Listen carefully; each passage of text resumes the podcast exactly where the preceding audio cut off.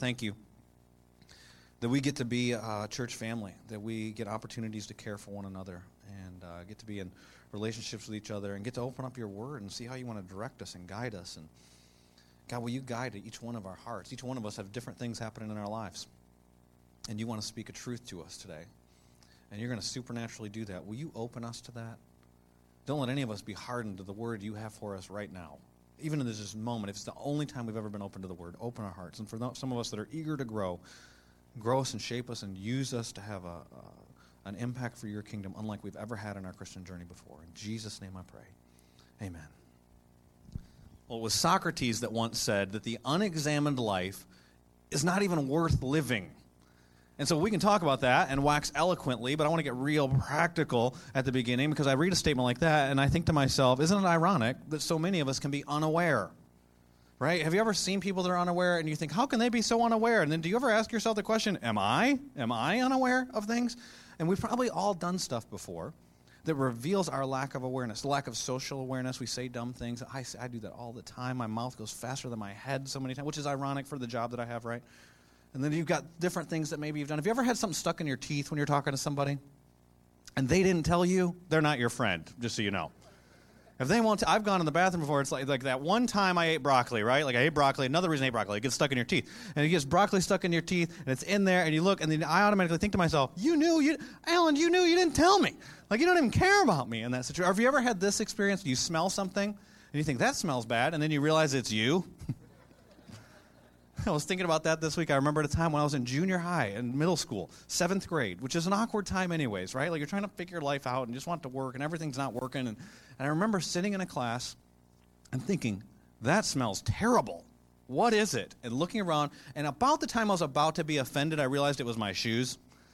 And they smelled like they'd been soaked in a sewer.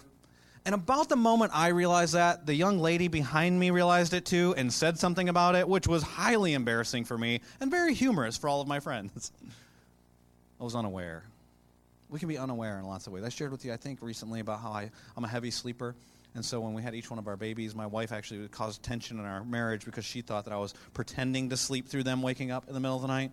I wasn't pretending. I was just sleeping through them, getting up in the middle of the night. I saw one of them came down to our room uh, last night at like 4 o'clock in the morning. I didn't wake up. At 5, I woke up and I realized, oh, a kid has been in this room, has happened here. And uh, my wife was telling me that earlier in the week, our four year old came in and she was crying. She was upset. Now, usually when she's upset, it means she had a bad dream, there was an accident, one of her sisters is throwing up upstairs, like something serious is ta- happening in that moment. This time she's crying and she says, I need my lizard which is strange. We don't have a pet lizard. But we had bought her a little plastic one at the dollar store one time, and apparently it became really important at 3:30 in the morning. And so she comes to my wife and says, I need my lizard. She's crying. My wife's like, What are you even talking about? You can't say to a four year old, Do you know what time it is? Because you know what they'll say back? No. They're unaware. You can't say, That's not important. You don't need that to sleep. You're not going to have a rational conversation. She lacks awareness. We all lack awareness at times. And sometimes it's silly stuff, these social awareness type things. Sometimes we lack awareness and it's, it's more serious. Have you ever seen those situations where maybe every once in a while, if you read ESPN or check the sports page, there'll be some story of an athlete, high school, professional, some level, and they died and they had a heart condition, they didn't even know it. I mean, it can be like marathon runners or basketball players, like people that are in peak physical condition. And then they die unaware that they had a heart condition. Or you bump into somebody and you talk to them, maybe you hadn't seen them in years, they look great, you think they're doing awesome, and you find out two weeks later their body's filled with cancer. I didn't know it. They're unaware, and it's deadly.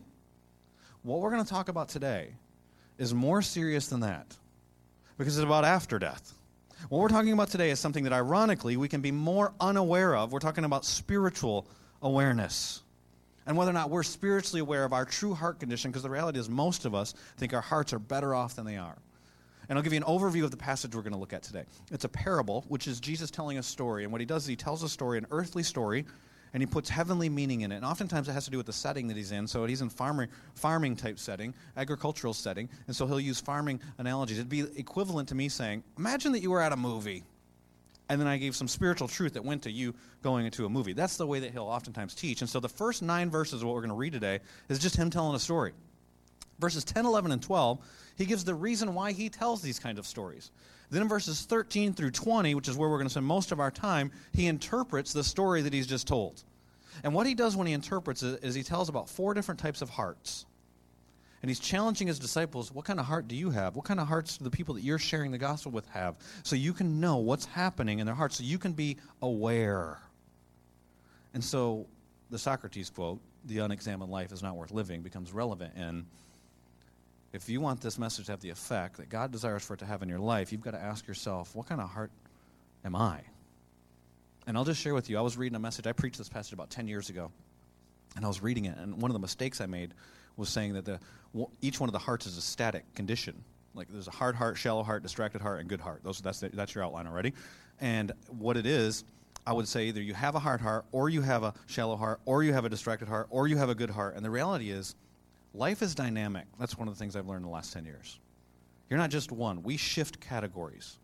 And you see that in the scripture too, because the very disciples that he's speaking to, who left everything to come follow him, seems like a good heart, right? There's two times in the book of Mark where he says, Are your hearts hard? Why is your heart so hard? The same guys that are willing to leave everything and follow him. And so we shift categories. The question for you is which category is most like you? And only the Spirit can reveal that to you because you'll always think better of yourself than is reality. And so we're going to jump into the passage.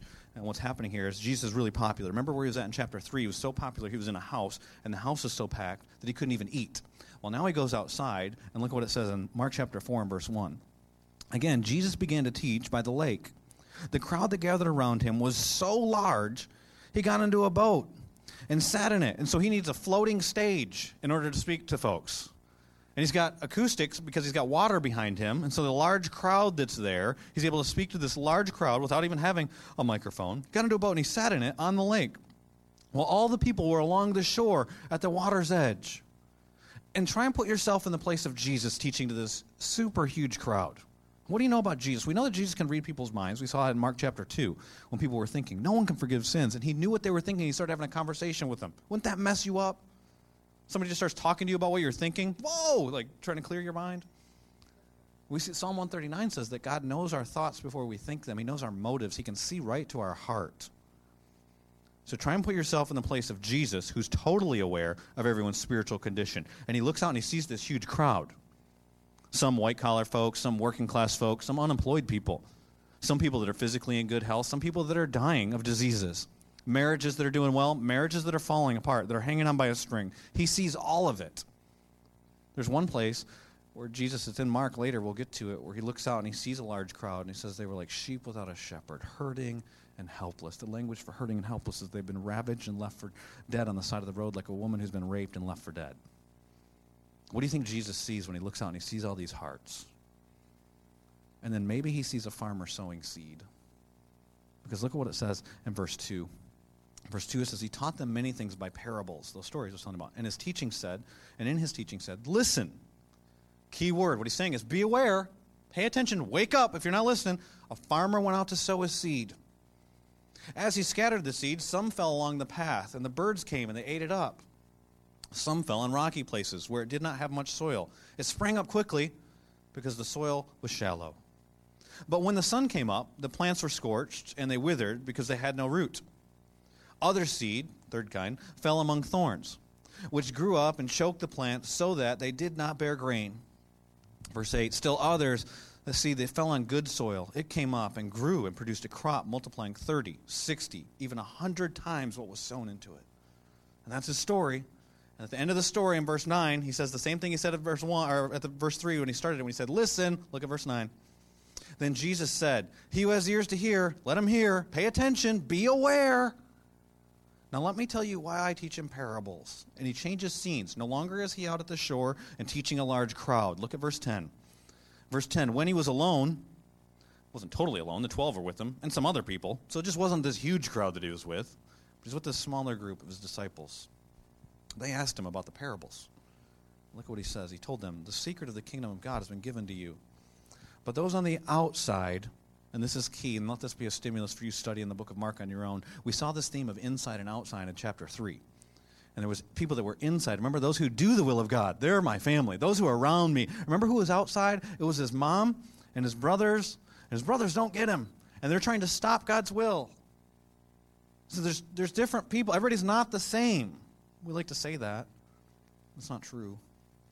The ones that are wanting to do his will are the ones that are on the inside. Who are the, who's he with now? He's with the 12 and some other people. It's those that are probing. They want to know the truth of this parable. Some people just heard the story. They liked hearing a nice story, and then they go on their way. It's pretty shocking what he says next. He quotes from Isaiah chapter 6, verses 9 and 10. So that they may be ever seeing but never perceiving, ever hearing but never understanding. Otherwise, they might turn and be forgiven. Which you could read that and think, well, Jesus doesn't want them to be forgiven? Well, that's not true. We know that scriptures say all, all throughout. He's not willing that anyone would perish. He wants everyone to be forgiven. Those who are forgiven much love much. And you see him talk about forgiveness. He wants them to be forgiven. He's quoting Isaiah 6. You must understand Isaiah 6, 9, and 10 in its context in order to understand this verse. To give you a summary of what's being said, he's urging people. Many have hard hearts and will not listen no matter what gets said. And so, in a sense, the parables reveal truth to those who get it, and it conceals truth to those who don't. But the reason why the statement's made in Isaiah is it's a provocative statement to urge people, you don't get it. So then they'll probe, well, help me understand. So they'll want to listen, so they'll want to hear, so they'll be aware. then he says in verse 13, Then Jesus said to them, Don't you understand this parable? Let me tell you the answer. No. That's why they're asking the question. What do these parables mean? don't you understand? I just asked you. What do these parables mean? No, I don't get it. How then will you understand any parable? And what he's saying is what we're about to learn, what he's about to teach us, is so utterly important. You, you won't understand the other parables unless you get this. And you won't understand why, when you share God's truth with some people, they won't get it no matter how clear you make it unless you understand this parable. And he tells us about these four hearts. The first heart's in verses 14 and 15. It's the soil that falls on the path. And what Jesus is going to do is he's going to tell us the meaning of the allegory that he's giving here. He's, he's sharing that there's somebody who sows the seed, that's the farmer it's someone who shares God's word because he's going to tell us in just a minute that the seed is God's word. We read in Matthew's account that the soils are a heart. So, with that in mind, look at verses 14 and 15. The farmer sows the word, person who shares the truth. Some people are like seed along the path. That's the kind of heart they have. What is it? Where the word is sown. As soon as they hear it, Satan comes and takes the word that was sown in them. It's gone, it has no effect whatsoever. What is the path? Well, the path is the road system, it's the roadway in Palestine and it wouldn't be a, it wouldn't be quite like Glenwood Avenue or 540. It wouldn't be paved and nice, and even people working on it to keep making it paved and nice, which seems to be counterproductive. Whatever. Um, it's the it's the place where you would walk. It's the place where carts would come through. It's the place where animals would go. And what happens to that soil is it continually gets packed down more and more and more to the point where the surface is so hard that the seed just sits on the surface when you throw seed out. It's a hard heart. The first kind of heart that you need to be aware of, you're going to be spiritually aware, is you must be aware of the hard heart. The hard heart is the kind that the seed falls on it. And it said in verse 4, the birds come by, but we see in verse 14 and 15 here that the birds are symbolic of Satan. Satan comes by, and what do we see again? We see again that when God's at work, planting a seed, telling the truth, Satan's also at work, coming and trying to swoop and take it away from your life. The easiest heart for him to do that with is the hard heart, where the word just sits on the surface. It's the person who's indifferent to God's word. But you got to ask yourself a question here when you look at this passage why would a farmer ever throw seed on the path? Because I'm not, I am not a green thumb. Like I can grow weeds, that's about it. I built a one time. I built a thing in our backyard. The kids use it now as like a dirt box, not a sandbox. Got dirt in it. I, was, I had dreams of having tomatoes and stuff in it, and we got nothing. There's not. There aren't even weeds in it. It's got nothing in it. And so the kids just go and play in it and mess around, whatever. We have no tomatoes, no basil, none of the stuff I had, you know, vegetable fantasies of having out there. But I know enough to know that if I take seed and I throw it on Brier Creek Parkway, Glenwood Avenue, 540, nothing's happening. It's not going to work. So, why would a farmer, this is his job, this is how he makes his living, this is how he feeds his family, why would he ever throw seed on the path? And before you think this is just a dumb farmer, you know, just foolish for him to do this kind of thing. You got to understand Palestinian farming. It's different than ours. There wasn't a big John Deere tractor that came through, tilled all the soil, and then seed shot out of the back of it. You got to remember he's doing it by hand, first of all. And then you've got to remember that the, the, system that they had. From me reading about the way the paths would go through Palestine, uh, it's not an organized city planning situation like where everything's in this block and the eighth block and the ninth block and the tenth block. It's more like Cary as far as the road systems are concerned. Ever driven in Cary? I'll be driving in Cary and be like, I was on that road 20 minutes ago. It's named the same thing. It's in a different part of town. And they're all kind of weaving around and doing all this stuff. Why can't you just lay it out in an organized fashion? We can figure this out. Anyway, that's what Cary's like. There's enough ranting about Cary. That's what the road systems were like then. And then we go right through the middle of fields. We see this when Mark is uh, sharing with us about the disciples. In Mark chapter 2, they're walking down the road and they grab corn. Why? Because they're walking right through the middle of a field. And people were upset because they were doing work on the Sabbath by eating this corn, breaking it together in their own hands. And what's happening is there are pathways that go all through these farms where the animals walk, where the feet trod, where people just are going through, and it packs the soil down and makes it hard. And so the farmer's taking seeds in his hand, not a big John Deere tractor, and he's throwing them out. And here's another significant thing to know about Palestinian farming. Oftentimes, they didn't plow the ground until after they sowed, until after they threw the seed out. And so this ground is all kinds of different ground that he's throwing at. So he's just throwing it everywhere. And the way that they would plow was also by hand. They'd come through and they'd basically aerate the ground. They'd come through and they'd just start poking holes in the ground. They didn't have big tractors that would till the soil. And so a farmer knows that if he throws it on a pathway, that the bird's probably going to, before he's able to come through and plow the ground, the bird's going to come take it away. But it's just, it's a, it would be too hard to stop it from going there. And so seed does go there. But everyone knows it doesn't produce anything because the gar- ground is too hard on top. What Jesus is talking about is a hard heart and the hard heart in Scripture. Sometimes we think of it as a skeptic who's angry at God. You know, why does this bad stuff happen? And they've got these arguments against God. It's the, the person that, you know, argues why God's word isn't true. And, and that can be true that they have a hard heart. But when you look at the Scriptures, what's being talked about is the person who's indifferent to what God's doing. They can see God do miracles. They can see God at work, and it still doesn't change their hearts. The person who hears the gospel can hear the gospel over and over and over, and it doesn't make any difference in their life. You see, Jesus first exposed it in Mark chapter 3. Do you remember the story that we talked about where there's a man with a shriveled hand? And the scribes probably planted him there.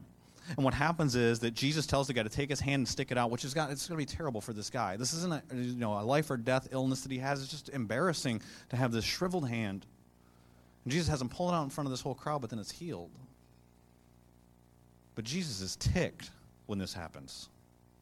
He says in Mark chapter 5, or Mark chapter 3 and verse 5, he looked around at them in anger and deeply distressed. Why is he angry and why is he deeply distressed? At their stubborn hearts, which could be translated hard hearts. Even after this guy's hand is healed, they don't rejoice. Hey, at least good news for that guy. And they're not even saying, we got to stop this guy from doing so many good deeds. So their hearts are so hard, they're indifferent to what's happened.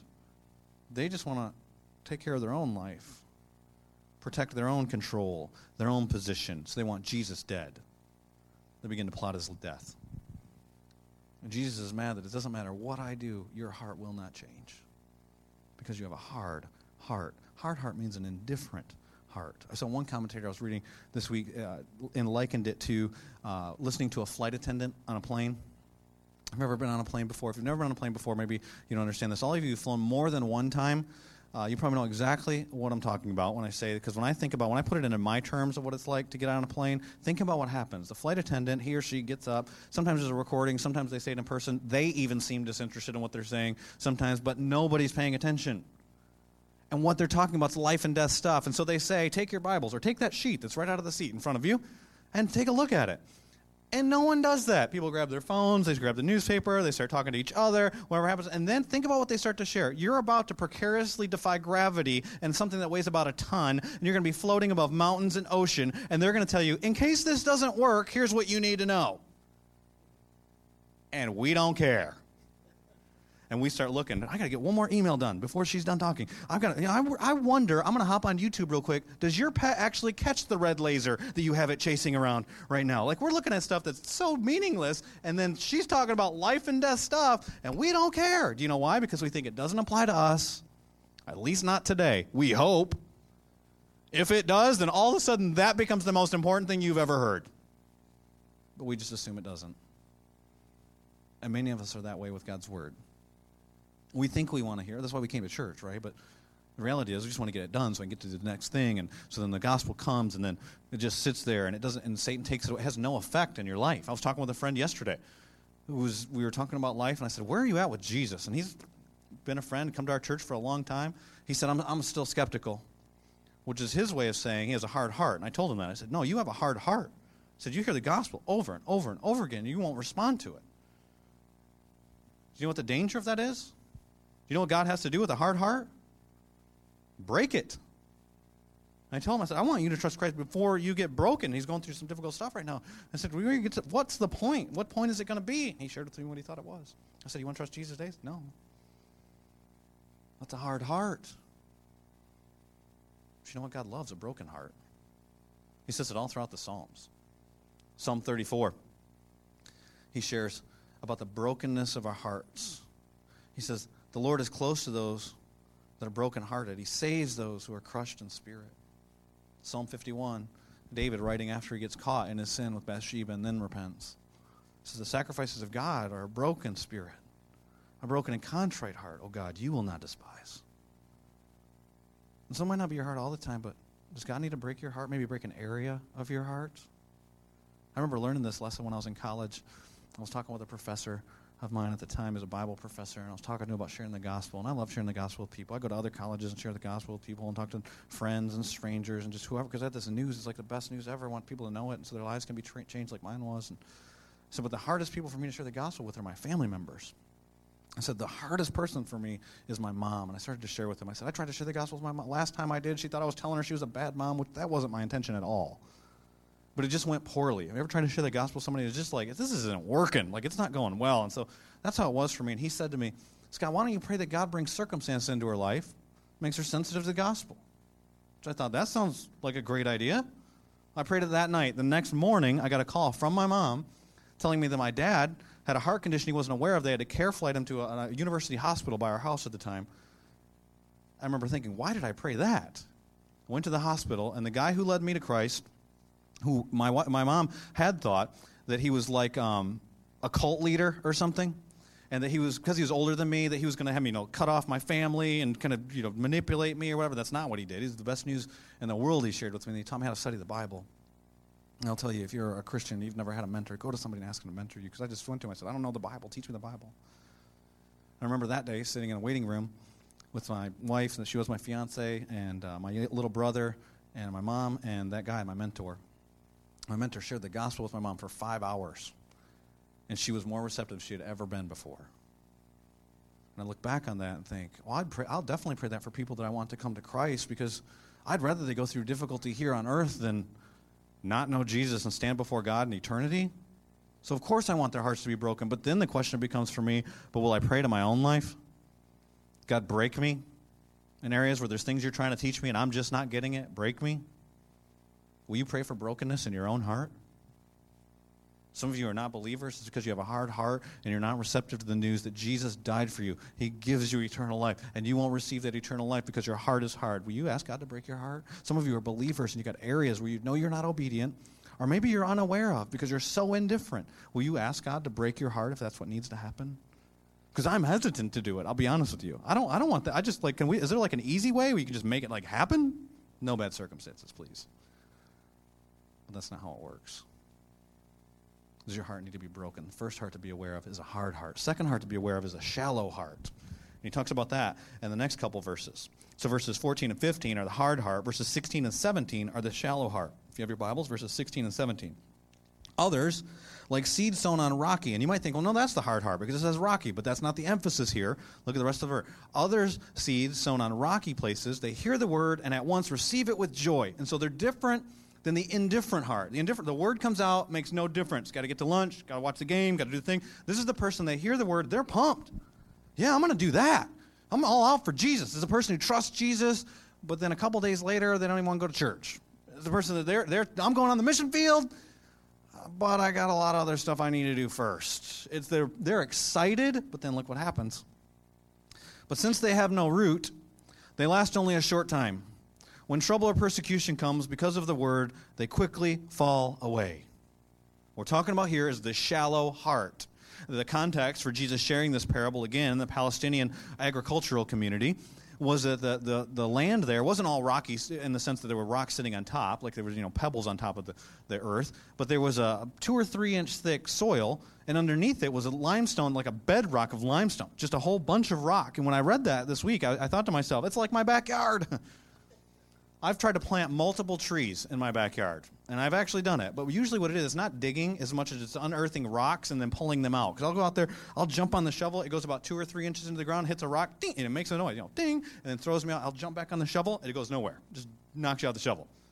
And then I'll pull it up. I'm gonna move that rock out of the way, and then wedge another rock out of the way. And I'm pretty sure there was a rock quarry there at some time before my house got built because it's all there's but there's but there's actually grass there. And there's there's stuff that's growing on the surface. And what happens is when you have two or three inch thick soil is that you throw the seed in and it's warm and it's moist. And it grows up right away but there's no root. And what it's talking about is the person who has an immediate response to jesus and they're pumped about it but they don't stick with it. It's the shallow heart like a shallow soil. And you see it all through the scripture you see continual references. People coming to Jesus and say, I'm going to follow you. Jesus, I'm going to follow you. Luke chapter 9. And Jesus says, I don't have anywhere to lay my head. The guy's gone. You never hear of him again. Jesus comes to another guy. Hey, you come follow me. He says, Oh, first let me go bury my dad. Jesus says, No, you let the dead bury. Let the spiritually dead bury the dead. You, I got kingdom work for you. He doesn't go. Get another guy. He says, First let me go say goodbye to my family. Wants his inheritance. Remember, Jesus looks right to their hearts. He knows those guys are all shallow soil. They're not willing to count the cost of following Jesus. You see people in the story that we did Easter not too long ago. Palm Sunday. What are people singing? Hosanna, Hosanna in the highest. Laying palm branches down as Jesus comes into town. Those same people, days, not years, days later, are standing outside of Pilate's palace as Jesus is on trial, and Pilate's not finding any crime in him, and Jesus and Pilate comes out with Jesus and says, What do you want me to do with this Jesus? And they chant, Crucify him. Same people that days earlier were saying, Hosanna, Hosanna in the highest, from the same lips. How does that happen? And you know what happens next is that Pilate says, What crime has he done? And you know what they say? Not a crime. All the louder, the scripture said, they chanted, Crucify him, crucify him. Why? Shallow hearts because some religious leaders had gotten in the crowd, sort of saying, "You can't crucify me. Here's what, this guy's he's blasphemy. This guy's he's not really a miracle worker. You shouldn't follow this guy." So the religious leaders start a ruckus amongst the crowd, and so they're easily swayed. They've got no root. It's like Rob was talking about when he was sharing his testimony, his celebrate recovery testimony. He's going to share the rest of on Thursday night. He's talking about you know difficult time. I trusted Jesus, but it wasn't. There was no root. He wasn't rooted in God's word. And so what happens? Difficulty comes, and it will come in this life. For some of us, it'll be like the Middle East, and there'll be persecution. For some of us, It'll be other circumstances come that are far more subtle. But notice in the text, verse 17, what it said. Notice the wording is important. But since they have no root, they last only a short time. This next word is not if. If trouble comes, no, it's when. When trouble comes, it will come. Some of you know our family's been going through a tough time. Uh, I won't share all the details of that again. Uh, you can go back a couple weeks ago and hear some of our story. But we've been talking about it with our kids. I, I asked you, and you've been great about not talking to our kids about it, so thank you. We're having some tough conversations with our kids as a result. And the other night we were at the dinner table, and we had had a difficult conversation about things we wish we didn't have to talk about. And when we were done, I said, Does anybody have a prayer request? Now, let me just stop and say this. I don't usually run dinner like it's a small group, okay? In fact, I said to our, I said, you know, does anybody have a prayer request? One of the kids said, What's a prayer request? I was like, well, if you got something you want us to pray about, tell us what that is. And uh, we went around the table, and different ones were sharing differently. They all had to do with the same topic. And, and uh, we got to Janie. Janie's our, our third child, and she is just a bottle of joy. Okay, she you want you want to have fun. She Janie is ready to have fun. She wishes life was just a dance party, big eyes, big old smile. She's just happy about everything, really ready to help everybody, super friendly. Her prayer request is, Dad, pray that nothing bad ever happens to our family again. To which I want to say, Okay, honey. But I know enough of the Bible to know that Jesus already promised that bad things are going to happen. And so I don't need to pray a prayer where I already know the answer to the prayer, and the answer is no. Jesus says, In this world you will have trouble. So I tell my daughter, I say, I can't, I can't pray that, honey. I just Jesus tells us there's going to be trouble in this world. She immediately, her head just uh, know, hits the table. She's devastated at that moment the rest of the verse just pop up on the screen. And that's where you get to teach. Jesus says, In this world you will have trouble, but take heart. which means have courage. Why can I have courage? I have overcome the world. And you have me, right? So that means this anything that happens in this world is temporary. At best, it could be the worst, most horrific thing you ever think of. It won't last forever, it's just here. And Jesus overcome this world because Jesus is stronger. Amen? He's overcome the world. He's overcome death. He's overcome the devil. He's overcome disease. He's overcome it all. And we've got him. And those who are shallow, when the difficult times come, they're gone. But do you know what happens to a plant or tree that's strong, that has roots? When the difficult time comes, the roots go deeper. They get stronger. Do you know what happens to a believer who's rooted in God's word? Is that when the difficult times come, it may be, you might, just like the hurricane bends the tree, you might be shaken, but your roots go deeper. Your faith becomes more real. And so some of you might be shallow hearts. You might have a pattern of a sh- I, you start stuff and you don't finish it. What you need to do is grow a, a, love for God's word. What if I don't love God's word? Taste and see that God is good, and you'll develop an appetite for His word, and you'll grow deeper. And so then, when the difficult times come, you live more by the promises. The roots keep going down. First application, your heart might need to be broken. Second application, you desire God's word. Get in God's word and live by His promises. Third heart, you need to be aware of, is what I'll call today the, the distracted heart. Now, it could be called the crowded heart. It could be called the, uh, I've seen other people call it the materialistic heart. You can call it lots of different things, but let me read to you the description here and you'll see why. Verses 18 and 19. Still others, like seed sown among thorns, hear the word, but the worries of this life, the deceitfulness of wealth, and the desires for other things come in and choke the word, making it unfruitful. And so it's, it's like the second heart in the sense that you want fruit to be there, but you're divided. There's other stuff. It could be called the divided heart. It's divided. There's other stuff there. The reason why I call it a distracted heart is because it gave those three descriptions the worries of this life and uh, the deceitfulness of wealth and, and all the different things that could distract you. But that first phrase in there, when it said the worry, but in verse 19, the very first phrase, but the worries of this life could literally be translated the distractions of this age. And what are those? we could open mic it here and we could just come up. Everybody could give at least one. There's like hundreds of distractions in this world. Think about all the things that we're distracted by. I already mentioned, you know, watching a YouTube video, Facebook, email, all that stuff. I, sometimes it's funny to talk about the distractions. You ever, have you ever done where you're like not paying attention, you bump into something? Sometimes they'll put videos on YouTube of people in the mall, mall security. They must get in trouble for this, but they release the videos of people like looking on their phone and they'll fall into like a fountain or something, and it's hilarious if you're not the one holding the phone.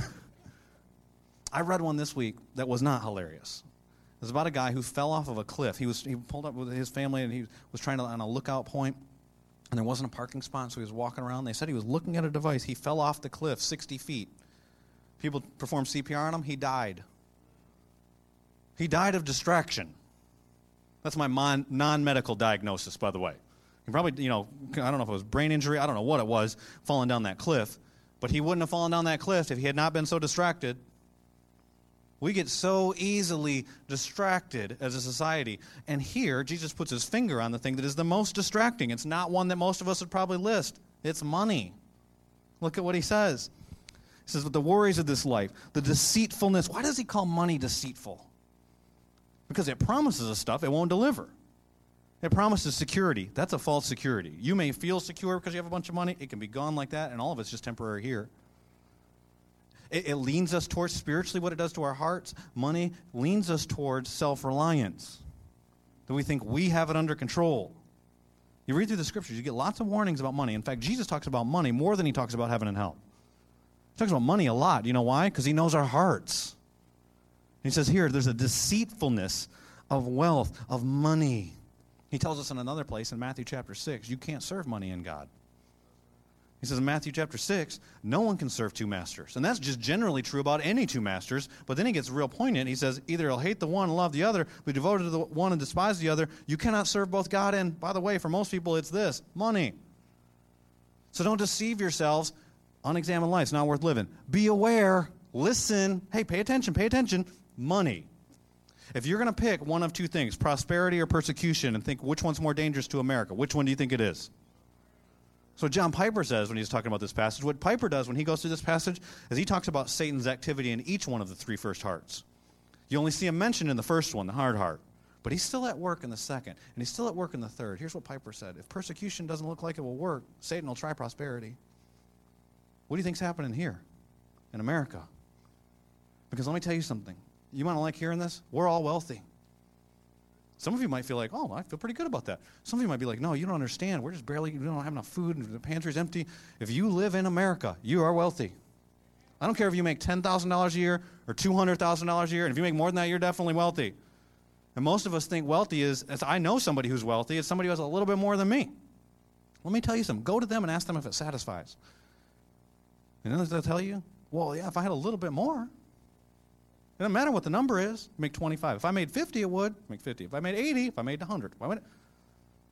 It's deceitful. If, if that's your pursuit, you can't also simultaneously be pursuing the Lord. It's like soil with weeds in it. They get all mixed up with each other. And you can't just pull the weeds out because it rips the other stuff out too. And it doesn't bear any fruit, is what Jesus says, which, by the way, if that's the characteristic of your life. Not that you don't, you know, I've you know coveted somebody's thing. I'm not saying one time here and there. It's a characteristic of your life. You're not a Christian. Because there's no such thing as an unfruitful Christian. It's an oxymoron. I can give a bunch of oxymorons. Jumbo shrimp. Those actually exist. But that doesn't make any sense, does it? Jumbo shrimp. What is that? Unfruitful Christian. There are people that go to church that never bear fruit. And we might call them an unfruitful Christian.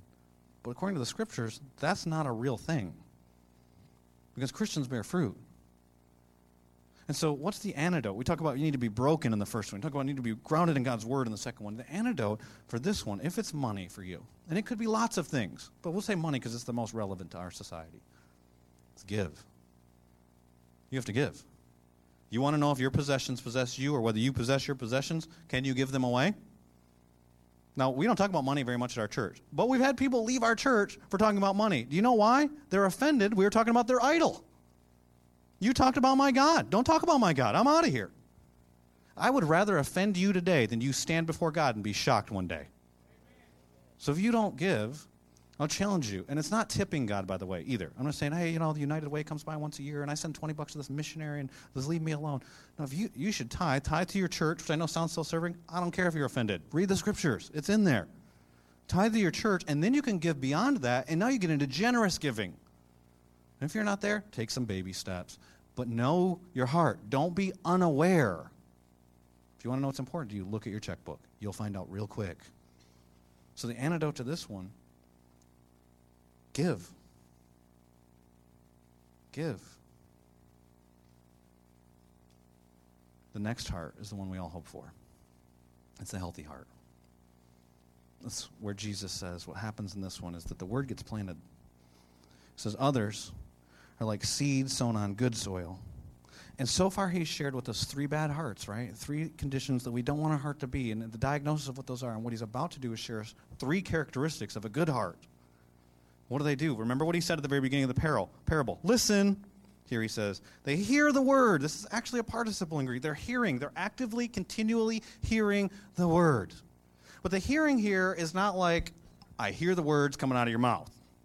The hearing here is like, I'm particip- I'm involved in hearing this. There's a difference, and you can ask my wife if there's a difference between when, when I'm really engaged in talking with her and when I'm just like, I could repeat back to you what you just said to me. And some of you, you can repeat back Bible verses, but have you heard? Have they sunk into your heart? Because that's the next one it gets to, the next step, the next characteristic. Accept it. And so there are two things you can do when you hear the word you can accept it, you can receive it, or you can reject it. And you have to decide every time you hear the word receive it or reject it. Any truth that you've heard today, am I going to receive that or am I going to reject that? Good soil receives the word and then there's the next step. You do something with it and produce a crop. Here's where we make a transition from becoming just this soil that receives the word to being like the farmer who goes out and throws out the seed. You're going to produce a crop, you got to sow seed, which means you have to tell people about Jesus. So you're not just somebody who comes to church and takes in what the pastor has to say or what somebody sharing testimony has to say, what the songs say, but you take the word and you go out and you share it with other people. And then what happens? He promises a fruitfulness. Everyone doesn't have the same fruitfulness. You can have the same faithfulness and not have the same fruitfulness, but everybody has fruit. Look at what he says. Some 30, some 60, some even 100 times what was sown in them. And so, what's the fruit here? There's lots of fruit in the scripture. So, you can read this on your own. But you see, there's the fruit of the Spirit, which is character qualities in your own life love, joy, peace, patience, kindness, goodness, self control. You see all those things in the scriptures as fruit. You see a fruit of repentance in the book of Matthew, which means when you're convicted of sin, you turn from that sin. That's a fruit in your life. You see a fruit of righteousness when you're reading through the scripture. Read Romans, you see a fruit of righteousness. Another fruit that you see, and the one that I think is relevant to this passage of scripture, is people that you lead to Jesus. And so you see that. You see it in John chapter 4, Jesus with his disciples, and there's a whole bunch of Samaritans disciples are primarily Jewish. Jesus is Jewish. They hate each other. All those Samaritans about to come to Christ. None of that stuff matters from the gospel. And so what he does is he looks out and sees all these Samaritans coming towards him, and he says, The harvest is plentiful. The workers are few. You're invited, 12 guys, to be some of the workers. You can tell them about Jesus. And then Paul talks about that when he writes to the Thessalonians, the people that he says, I shared with you not only the gospel, but my life. In 1 Thessalonians chapter 2 and verse 19, he says, You are my joy and my crown. What a weird thing to say to a person. You're my crown. Uh, okay, that's strange. What's he talking about? He's talking about when Jesus comes back someday, we're going to throw our crowns at his feet. Who are you going to put at the feet of Jesus? And say, this is, this is who I led to Christ. This is who I impacted for Christ. This is, this is my disciple. If it's no one, you're not the last soil. If there's some, it'll be different for each one of us. And we challenge everyone in our church, a member of our church. We have a vision we call 10X. And we've challenged people every year for the next 10 years have one person you're praying will come to Christ, one person you're trying to share with, one person you're caring for. And I read this passage and I mean, I'm like, man, we're not even, we're so low in our, in our goal, but at least we're focused. At least we're trying to focus on somebody. We're like mediocre soil, right? Like if we just get one. Should maybe we should have said three. Who are your three? Who are your six? Who are your ten? Because that'd be 30 times, 60 times, 100 times, but maybe it's not 10 years. I don't know. But who is it? It's got to be somebody. And so then I think if we're going to apply this passage, how do I encourage our church family to share Christ more? And there's lots of things I could do. I could tell you about how to share the gospel and give you tactics of how to share the gospel. We've talked about that before. I've done it even on Sunday morning with the whole church. We could talk about how what a big deal eternity is versus the temporary life that we're living right now. We've done that. We do that regularly as a church. We could talk about the difference between heaven and hell. We're all going to live for eternity. Which way are we going to be? And both places are real. Real people go to both places. We can talk about both places. We've done that. That's real. We could do that. But you know what I think is the most effective thing? Is to tell you about the beauty of Christ. And the more you fall in love with Christ, the more you'll naturally talk about him. That's what C.S. Lewis says. C.S. Lewis gives a great analogy when he says that, that just as men spontaneously praise whatever they value, we just talk about what we value naturally. He goes a little bit further, though, and says this so they spontaneously urge us to join them in praising it. And then he gives some examples. Isn't she lovely? Wasn't it glorious? Don't you think that magnificent? And we've all done this. We all do this. You do a different stuff. You know, if I watched a game last night and I thought the ending of the game was great, I'm telling you about it, and I want you to join me in thinking that it was a great ending. If you just look at me with a blank thing, I think, hard heart, got to talk to the next guy. because I want you to love what I love. Now, if my wife has to tell me to tell her she's beautiful, it loses a little something. Just a little marital advice there for you. But if you just think she's beautiful, you'll naturally say it, man. You don't ever have to tell somebody who has a baby to put pictures of their baby on Facebook, do you? I, I promise it's not an assignment, those folks that are doing that. They're excited about when you, uh, a young lady gets engaged, she gets a new ring. She's excited about a ring. You get a new job. You're excited about your job. You think you got a great purchase on some car. You're excited about your car. You're excited about all these different things. What about the Savior of your soul? Do you realize we were enemies of God? See, a lot of times I think when we think about the gospel and we think about Jesus dying for our sins on the cross, we think, well, we were his children. We just had the sin problem he had to deal with, and so we went and took care of it. No, we were his enemies. Do you have any enemies? Think about your enemy. And he let his enemy kill his son, because that's what we did when we put him on the cross. So we killed him. It was our sin. What was our sin? Is we were going our own way. We were doing our own thing. That's why he says there's a way that seems right to man, but in the end it leads to death. You got to turn from that. It's called repentance and turn back to him. And so Jesus let us kill him. No one takes his life, he lays it down. That is love. And he loved you so much that while you were his enemy, he died for you so you could be forgiven, reconciled, changed into his family, uh, new, given mercy, given grace. Be his son, be his daughter. That you'd be adopted in, the enemy would be adopted into the family and be a child. Does that register with you at all? Good. Because if that just sits on the surface, it's like a flight attendant talking. Be aware. Be aware. Hopefully, we would be like the disciples in the book of Acts when they're facing persecution, unlike the shallow soil that would then flee. Now, they messed up at times. Nobody was there at the cross. They denied Jesus, but they saw his grace. They saw him work. He kept working. And what do they say in Acts 4.20? When they're threatened, do you stop talking about the name of Jesus? We're going to throw you in prison. We're going to kill you. They say, for we cannot help speaking about what we have seen and heard. What about you? Are you aware what kind of soil are you? The unexamined life is not worth living, so don't do it. And so, what we're going to do as we conclude right now as a family, we're going to examine our hearts and go before the Lord, ask the Spirit of the Lord to speak to our hearts. Some of you might not be believers and you trust Jesus as your Savior. Some of you are believers, you might have areas you need to repent. Then now's the time. Repent. Don't wait. Some of you just want to get this over with. Then I pray God breaks your heart. And some of you want to take this and and see a 30, a 60, a 100 times what I've just given to you from the Word of God, then used in the lives of other people, that is exciting. Let's pray.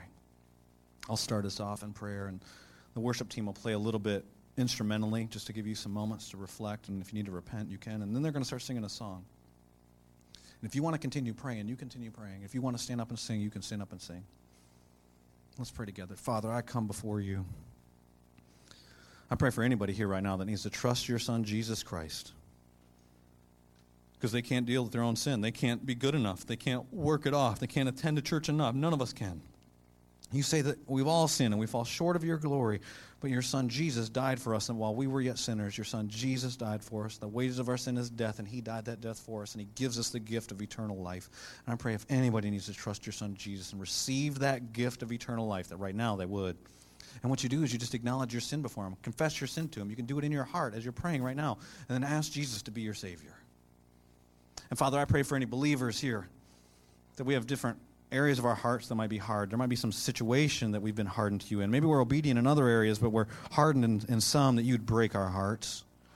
My own heart, too, please. Even though I don't want it, I do want it.